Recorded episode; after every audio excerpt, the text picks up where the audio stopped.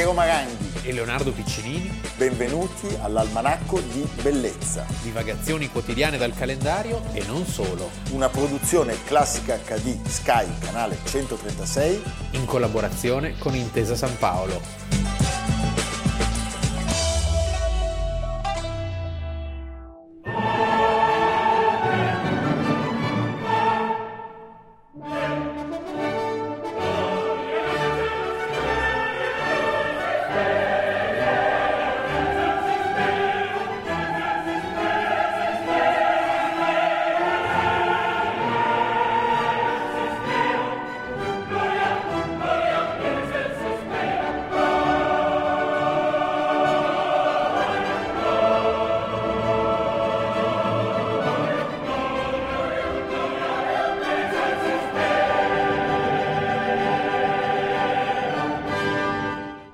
Almanacco di Bellezza, 11 maggio, abbiamo ascoltato un passaggio dalla messa solenne di Beethoven. Vi chiederete il perché e io vi rispondo non lo so. Ah, così, Però per l'autore, l'autore ha deciso di dare un senso di solennità all'inizio della nostra puntata perché parliamo di un personaggio importante, spesso non conosciutissimo.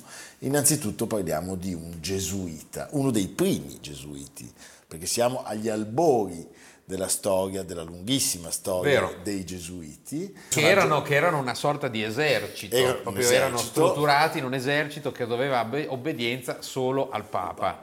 Questo esercito gesuita, questa compagnia di Gesù come si chiamava, si dedica a colonizzare il nuovo mondo. Il nuovo mondo è quello dell'America. Si stabiliscono in America, una volta occupatesi dell'America, guardano verso Oriente. In particolare questa figura straordinaria Il personaggio di cui parliamo oggi, un marchigiano di Macerata, Matteo Ricci, nato nel 1500, diventato gesuita nel 1583, lui era nato nel 63, intorno al 63, e morto l'11 maggio del 1610 da gesuita missionario. In Cina. In Cina. E sepolto là, e sepolto là. cosa rarissima.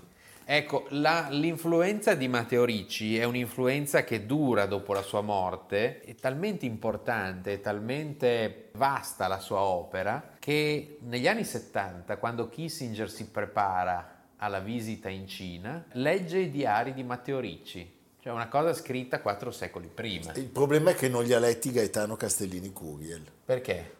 No, perché ha scritto soft power. Sì. Secondo te ha letto i diari di No, Matteo sì, Ricci? ma non Dai, è una battuta. Glieli mandiamo? Allora, l'Almanacco di Bellezza fa un regalo a Gaetano Castellini Curiel nel ricordarvi di comprare Soft Soft Power. Power. Gli mandiamo, poi però dopo deve fare l'esamino. Questa storia che Kissinger, amministrazione Nixon, per preparare lo storico incontro e la diplomazia del ping pong con Mao, si prepari grazie ai testi di Matteo Ricci è meravigliosa. Sì. Lui aveva questo obiettivo, introdurre il cristianesimo in Cina, ma non era una cosa che così si diceva e si faceva. Era Sì, perché si, un'impresa finiva anche, si poteva finire anche male. Si finiva molto Se male. partivi così con l'aria, sono gesuita, convertitevi. Cioè, solo l'ingresso a scopo missionario era già un problema enorme. La residenza stabile di una compagnia nuova come i gesuiti, ti puoi immaginare che cosa rappresentasse. Sì, l'impero era... Cioè la Cina era chiusa. Sì, l'impero voleva mantenere lo status quo e la popolazione era chiusa a ogni cambiamento. L'unico luogo in cui erano gli ammessi gli stranieri era Macao, che chissà cosa doveva essere, capisci questo, eh? Eh? questo crogiuolo di genti, era un porto sostanzialmente. Allora lui inizia a Macao a studiare il cinese. Sì, perché lui diceva sempre fa- bisogna farsi È cinese. un uomo molto concreto E diceva- molto camaleontico, è una sorta di 007 Sì, della Chiesa. Sì, assolutamente. Sì. E lui è, è 007. Sì.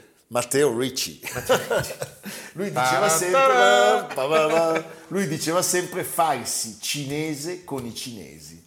E quindi si presenta nel pieno rispetto delle tradizioni e della cultura orientale come un letterato dell'Occidente, portatore del sapere e di un nuovo messaggio religioso. Beh, riesce a insediarsi nella Cina meridionale e all'inizio del suo apostolato, per superare, tu pensa alle ostilità in quanto straniero, come hai detto, non solo studia il cinese, ma indossa l'abito del monaco buddista. Veste, mangia, parla come un cinese. Vive nei pressi di Canton sì. a un certo punto.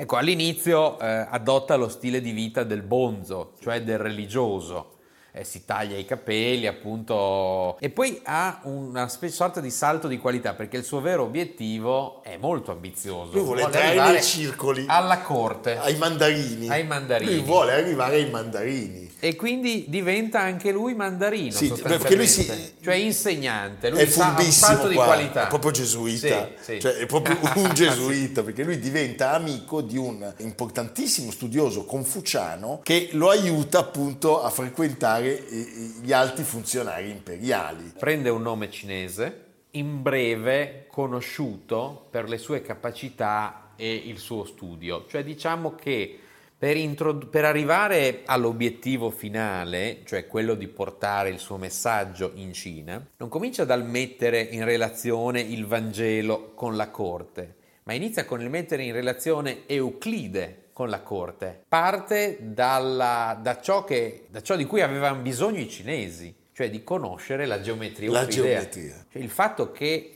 lui faccia arrivare delle mappe alla corte questi si accorgono che esiste l'Europa. Poi c'è da dire che come ogni buon gesuita non è soltanto, diciamo, un instillatore goccia dopo goccia. goccia dopo, ma è anche uno che assorbe e assorbe come, cioè anche lui rimane molto affascinato da taluni valori, aspetti spirituali, intellettuali dei cinesi. Sì, infatti la Chiesa lo guardava in qualche modo anche con ambiguità, perché... Certo, perché a un certo punto lui è come se teorizzasse che sì. la nostra religione è semplicemente un perfezionamento dell'antica sapienza cinese. Il suo nome lo vogliamo dire al pubblico? Li Ma Tou lui dice per assonanza, ma a me Matteo Ricci non viene tanto in mente. Vabbè, comunque, Li Ma Tou. Sì. Eh? Chissà se dice, si dice, stiamo dicendo bene. Non credo. No. Quindi il suo intento è quello di conciliare il confucianesimo con il cristianesimo e in qualche modo di essere invece contrario, distante dal buddismo. Per fare questo pubblica il catechismo in cinese col titolo Vera dottrina del Signore del Cielo.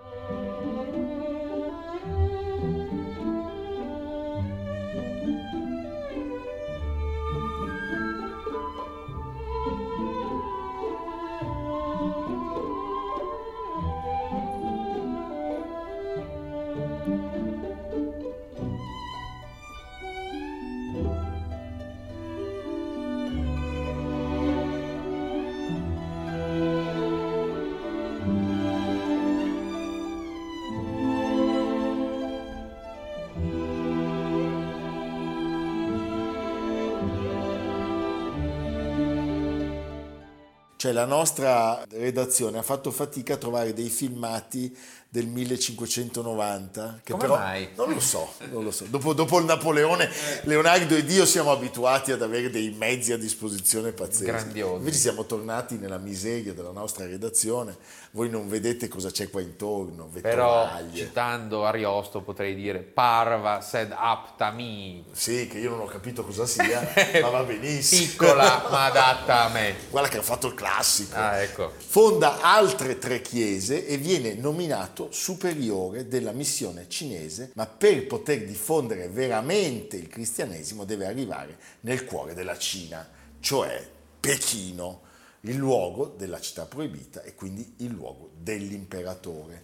Lui riesce ad entrarci una prima volta nel 1598, ma allo scoppiare della guerra cino-giapponese per il possesso della Corea, gli stranieri non sono graditi evidentemente. Ci riprova nel 1006, si rivolge direttamente all'imperatore con una lettera in cui esprime l'ammirazione per la straordinaria cultura cinese. E quindi il messaggio viene recepito e lui viene, pensa all'emozione, invitato a corte. La cosa straordinaria è che lui arriva a corte, chi ha visto l'ultimo imperatore di Bertolucci può capire, può immaginare il mondo di riti, di filtri immensi che c'erano. Lui non riuscirà mai a vedere l'imperatore. Però l'imperatore sa che c'è Matteo Ricci. Sì, sì, lui sa che, sa che c'è questo Ricci Perché lui c'è la storia terribile, lui fa 600 km, Sì. arriva e c'è un eunuco di corte che è talmente invidioso dei doni che ha portato Mi viene da dire per fortuna innocuo. che per fortuna è innocuo, che lo, lo fa arrestare. Sì. Quindi lui resta prigioniero per sei mesi, poi aiutato da alcuni mandarini che gli sono amici, viene liberato e viene ammesso a corte dove si presenta con i dipinti sacri, un Atlante, i prismi di vetro. Beh, l'imperatore che non vedrà mai Matteo No. Ricci, però è meravigliato e eh, molto colpito da una carta del globo terrestre disegnata dallo stesso, dallo stesso Ricci. Quindi grazie al gesuita la Cina scopre l'esistenza di nuovi paesi. Cioè, ma vogliamo fermarci un attimo? Basterebbe anche solo questo. ma, no, ma di, di questo Matteo Ricci noi non ne parliamo abbastanza. Mai. C'è solo l'almanacco di bellezza. Matteo Ricci, che poi sembra il nome di un pittore. Sì, dopo Sebastiano Ricci. Capisci? C'è anche Matteo. No, Matteo è un gesuita. O di uno skipper. Ecco, potremmo fare un appello, perché ormai no- ci siamo montati la testa. Siccome per la prima volta sul soglio di Roma c'è un gesuita, cioè Papa Francesco, noi vorremmo chiedere che ci sia una maggiore attenzione alla storia di quest'uomo. Cioè, quest'uomo deve essere studiato nei corsi Non c'è dubbio, ma infatti quando si va in Cina, eh, molte guide, molte- molti libri riportano notizie su Matteo Ricci, è una figura epocale, centrale, appunto per la- il dialogo. È una figura di dialogo, non di rottura, Cioè, perché i contatti tra est e ovest sono stati spesso eh, improntati a guerre, a massacri. Non stiamo parlando della Cina, ma ad esempio del Giappone, i martiri di Nagasaki sono dei gesuiti che vengono crocifissi addirittura. che vengono crocifissi. C'è un bellissimo dipinto di Tanzio da Varallo conservato alla Pinacoteca di Brera e vedi questo quadro drammatico. Su questo è stato fatto anche un film di Martin Scorsese recentemente Ah, sì?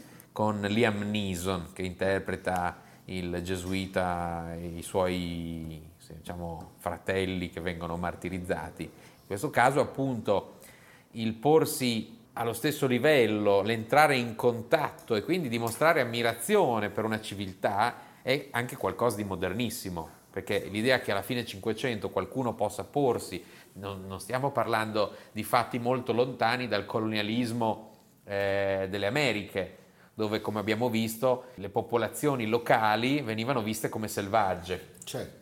Ecco, come premio di tutti questi doni, di tutto questo sapere che lui porta, gli viene permesso di risiedere a Pechino e di varcare periodicamente anche le soglie del palazzo imperiale per la manutenzione degli orologi.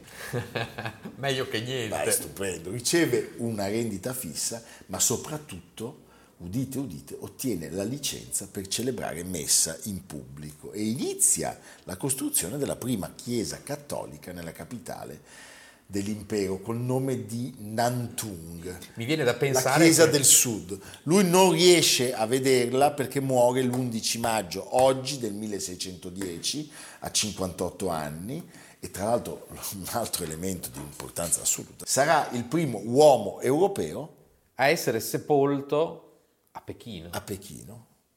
Pensa, lui il suo corpo si trova, Quindi città a Pechino, proibita per nel tutti, giardino ma non di per lui. A Pechino troverete la sua tomba e oggi la sua tomba è un bene intoccabile di interesse nazionale. Tra l'altro ricordiamo che una sua opera straordinaria è la traduzione di Confucio, del pensiero confuciano, che terminerà, pensa, due generazioni dopo di lui. Incredibile, incredibile. Una figura centrale nei rapporti tra Occidente e Oriente. Come sempre c'è una coda triste perché i suoi, diciamo, confratelli lo accusarono Eh di beh, aver certo. diffuso un cristianesimo viziato, cioè una sorta di dottrina eh, ibrida tra il confucianesimo e il cristianesimo. Però i suoi colleghi lo accusano, diciamo, da qua, cioè quello che ha fatto quest'uomo resta qualcosa di incredibile, Di meraviglioso, unico, di unico, straordinario. sì, sì. Pensate il potere delle parole, il potere dell'intelletto e anche del cuore, mi viene da dire. Evviva! Evviva Matteo Ricci! Bella vita, eh. Noi l'avremmo fatto solo per della grappa di pesca. Tanto imparare il cinese è molto complicato. Noi l'abbiamo fatto anche questo. Noi siamo, sì. Perché voi sapete che c'è l'almanacco in Cina adesso? Sì. Sì. No, non c'è, non è vero. Ci vediamo fra poco.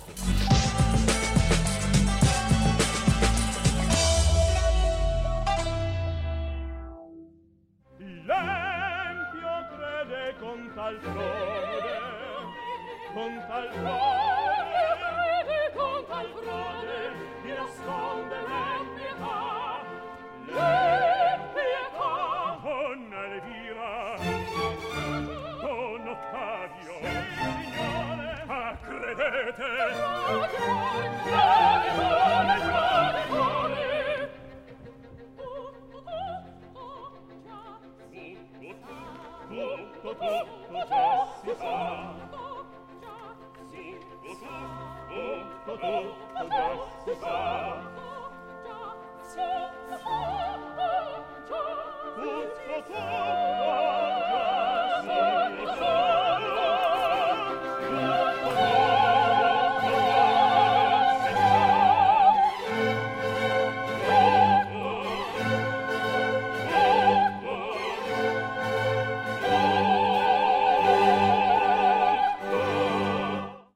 questo momento che capii che dopo il bianco e il nero non c'è un colore più bello, eh? more beautiful. E qual è il colore? È il rosso, il rosso che lo renderà iconico, un amore nato una sera all'Opera di Barcellona dove viene travolto dai costumi di scena completamente rossi. Di chi stiamo parlando? Voi avete pensato... Non di Enzo Ferrari, non di Enzo Ferrari, neanche di, che so io, Tiziano. della battaglia di Magenta. della battaglia di Magenta. Stiamo parlando di Valentino Clemente Ludovico Garavani. From Gvoghera, Esattamente, come Arbasino, come la casalinga. come la casalinga, Valentino Garavani. Valentino è nato l'11 maggio del 1932, gli facciamo oggi i nostri più cari auguri, a Voghera, figlio di Mauro Garavani e di Teresa De Biaggi. Una famiglia che lo ha sempre assecondato eh, in scelte che per allora erano davvero scelte inimmaginabili, perché a 15 anni già chiede a sua madre di avere scarpe e maglie fatte su misura. Sì, è un enfant prodige della, della- della sartoria, cioè è un uomo dotato di un grandissimo tele- talento fin da subito. Ed è anche forse per quello che la famiglia intelligentemente... Capisce che questo è uno da mandare avanti. Sì. C'è la famosa zia Rosa in via Torino, che sarà tra l'altro la donna per cui lui creerà il suo primo abito valentino. Eh, Lei aveva un negozio di passamaneria dove lui passava tutto il suo tempo e Una pare- vocazione, potremmo dire. Sì, si dice che la vocazione sia avvenuta vedendo un film, Le Ah, un film fanciulle incredibile, delle sì. follie. Sì, sì. eh, Una, una sorta di roboante, fantasmagorica scenografia della Metro Goldwyn Mayer con di Lana- 80 anni fa. Con Lana Turner. Lana Turner, James Ju- Stewart, Judy Garland. Judy Garland. Film modestissimo, però appunto un film che, che lascia, che lascia il segno. Cioè, lui va in un cinemino di Voghera con la sorella Wanda, Eh. sembra quasi una canzone di Paolo Conte, Sì. e, e vede, E vede questa- folgorante che eh, ha un ragazzino già molto determinato, nato sotto il segno del toro, da in là per diventare uno degli stilisti più importanti del nostro tempo.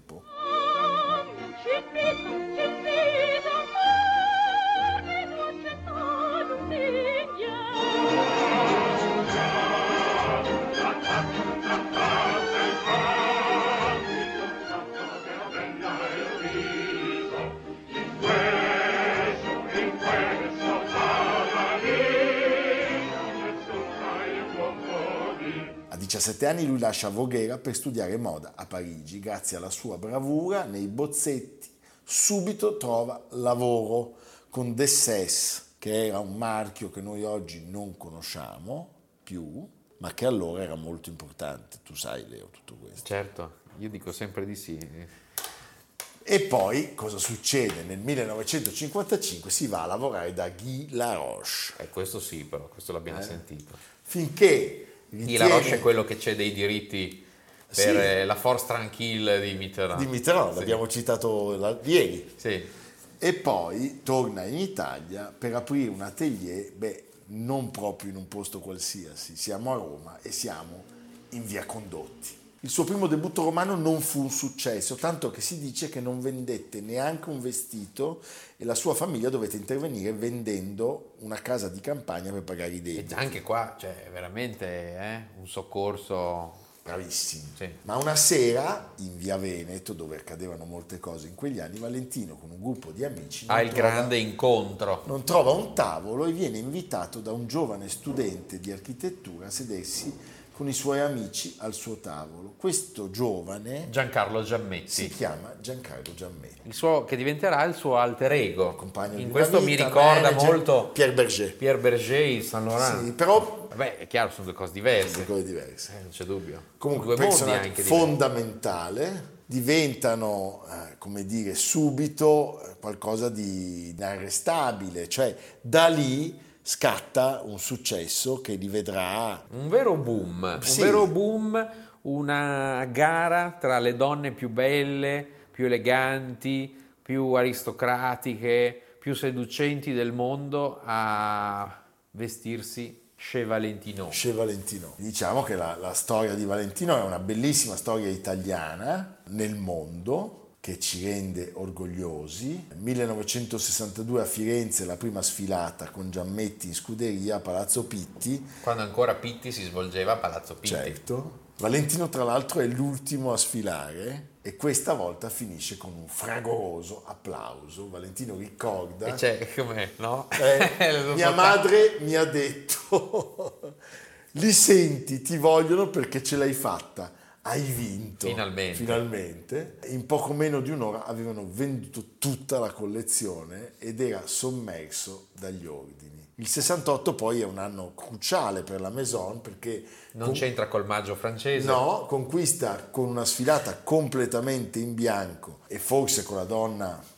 mi viene da dire, ritenuta nel- in quel momento la più elegante al mondo, stiamo parlando di Jacqueline Bouvier, Kennedy. ma noi la conosciamo come Jacqueline, Jacqueline Kennedy, Kennedy. gli commissiona l'abito. Per le, per le nozze con, eh, con il perfido Aristotele Onassis. Io lasciami dire che non so chi dei due fosse più, più perfido. Questo hai ragione. Eh, perché sì. anche lei non, proprio Non non scherzava. ah, sì, sì. Un incontro tra due straordinarie carone. straordinarie carogna. Nasce il- il- sulla Griff l'icona con la V, quella che tutti noi conosciamo, e eh, la sua ricetta è molto semplice. Gli abiti devono rendere splendida una donna. Tutto qui. Questo dice Valentino. Di là stanno pettinando allora. Lui non aveva mai parlato con te, di Gran Chignon non sapeva, gliel'ho detto io, adesso sto facendone una e lui invece può fare un'altra cosa, già l'aveva cominciata. Cosa vuol fare? Molto eh, Guy Bourdin, una donna forte. Il- perché Tutti i lui- capelli tutti arruffati. Guarda un secondo quello che ti fa. Poi ti fa. Vabbè, ma se c'è questo umore. Non voglio, non... Vedi No, no. prima, vedi prima quello che ti fa, questi qua sono degli artisti faccia anche editoriali. Eh? 40 adesso? Come? Lo so, ma se tu sei male, male, male, non hai dormito, non ce la vuoi via con tu. Pas du tout. Je veux un chignon avec cette collection. Quindi eh, i nomi dello Ecco, Star diciamo, System aspetta, eh, sono, in- sono di primissimo ordine da Faradiba, quindi la moglie dello Shah, a Audrey Hepburn, Marella Agnelli. Marella Agnelli c'è sempre. quando C'è parla sempre. di- Quando c'è, c'è. C'è sempre. Liz Taylor, che tra l'altro conosce Richard Barton indossando un abito di Valentino. Questo è un dettaglio indossando- fondamentale senza il quale non senza vivremo. il quale sì. non vivremmo. Sì. Poi diciamo Sofia Loren, Brooke Shields, Nancy Reagan, Sharon Stone, Julia Roberts e chi ancora. Ci sono eh, molte donne, Julia Roberts proprio indossa Un abito di Valentino alla serata in cui vince l'Oscar per... Erin Brockovich. Ah certo, Gwyneth Paltrow, sua grande amica, racconta che Valentino diventa letteralmente isterico se vede che una cucitura non è completa, una manica sproporzionata E Tom Ford sostiene il livello di perfezione che ha raggiunto in tutte le sue case, nella sua barca, in ogni minimo dettaglio del suo mondo è davvero incredibile. Ecco, qui possiamo Quasi avere qualche dubbio Sì, perché eh. se si vedono le foto, Mamma diciamo mia. che più che altro non c'è un, un centimetro libero da decorazioni e da, ori. Vivono molto bene i due, eh, Capri, Parigi, Sì. Stati Uniti. Un po' come Piero Maranghi. Sì, e come Leonardo Piccinini. Noi ci abbiamo due muretti a secco, eh? Va bene. Parlo per me. Eh, diamo delle pennellate, cioè quadri di Picasso alle pareti. Ce ne sono credo ben cinque nella casa di Holland Park. Ottimo. E Vabbè, insomma, non possiamo lamentarci. eh? Quindi è un personaggio che ce l'ha fatta e con lui ce l'ha fatta però anche l'Italia. Andy Warhol l'ha ritratto, eh, è stato Decorato. dal Presidente della Repubblica, E dalla Francia con la Légion d'honneur. ecco, che i francesi che si incazzano. Sì, Eh, però... Perché gli stilisti italiani li fanno andare ai matti. Sì. E cercano di no, farli loro. Li fanno- Valentino! Valentino, Le eh, Leonardo. Valentino. C'è per raccontare il rapporto tra questi due personaggi anche un bellissimo documentario, The Last Emperor, Di- l'ultimo imperatore. Matty Mauer che è stato un collaboratore di Vanity Fair e ha fatto veramente un lungo lavoro inseguendo oltre ai due anche un sacco di celebrities che hanno dato la loro testimonianza, amici della- di Valentino. È sicuramente un film interessante per entrare in questo mondo così roboante e magico in qualche modo perché anche Valentino un po' rosso, diciamo. Sì, è un mondo mitico. Mitico. Ecco, ricordiamo che il marchio Valentino è stato venduto a Marzotto e oggi continua la casa di moda a essere gestita con grandi risultati. Pierpaolo Piccioli è l'attuale stilista che è subentrato a Valentino. Quindi il marchio esiste e Ed prospera. Sì. Evviva Leonardo, vediamo un passaggio del documentario. E Valentino will be the last one of that generation of big name that has still his name on his company will define the difference between yesterday and today.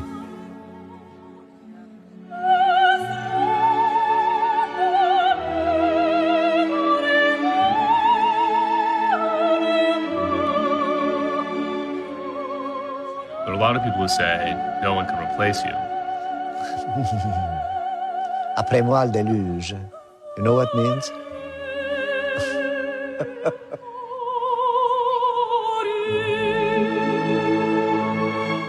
Leonardo, dopo tutta questa bellezza, dove ci porti? Beh, siccome abbiamo Bello parlato... poi, scusa, mettere insieme Matteo Ricci e Valentino. Sì, gli sarebbe piaciuto a entrambi, secondo me. Sì. e siccome abbiamo parlato di Matteo Ricci, che era di Macerata, oltre a salutare i nostri amici che si chiamano tutti Orazzi, che sono di Macerata, Claudio Razzi. Claudio Orazzi, Manuel Orazzi, che sta per aprire la mostra alla Triennale su Carlo Aimonino, Claudio Razzi è il sovrintendente del Carlo Felice di Genova, a cui vanno i nostri affettuosissimi saluti. Volevo indicare un restauro, un recupero che è stato fatto di un edificio che era abbandonato da tanti anni, Villa Lauri, alle porte di Macerata, la nuova sede dell'Istituto Confucio, centro dedicato alle relazioni tra Europa e Cina, nel segno appunto di Matteo Ricci. Beh, stupendo, stupendo. Quindi tutti A Macerata. a Macerata. Lo sferisterio. Lo sferiste, poi se magna, eh? Benissimo, se beve, Sì. va bene, tutti a Macerata, evviva! Almanacco di bellezza, a cura di Piero Maranghi e Leonardo Piccinini. Con Lucia Simioni, Jacopo Ghilardotti, Samantha Chiodini, Paolo Faroni, Silvia Corbetta. Realizzato da Amerigo Daveri, Domenico Catano, Valentino Puppini, Simone Manganello. Una produzione classica HD, Sky Canale 136 in collaborazione con Intesa San Paolo.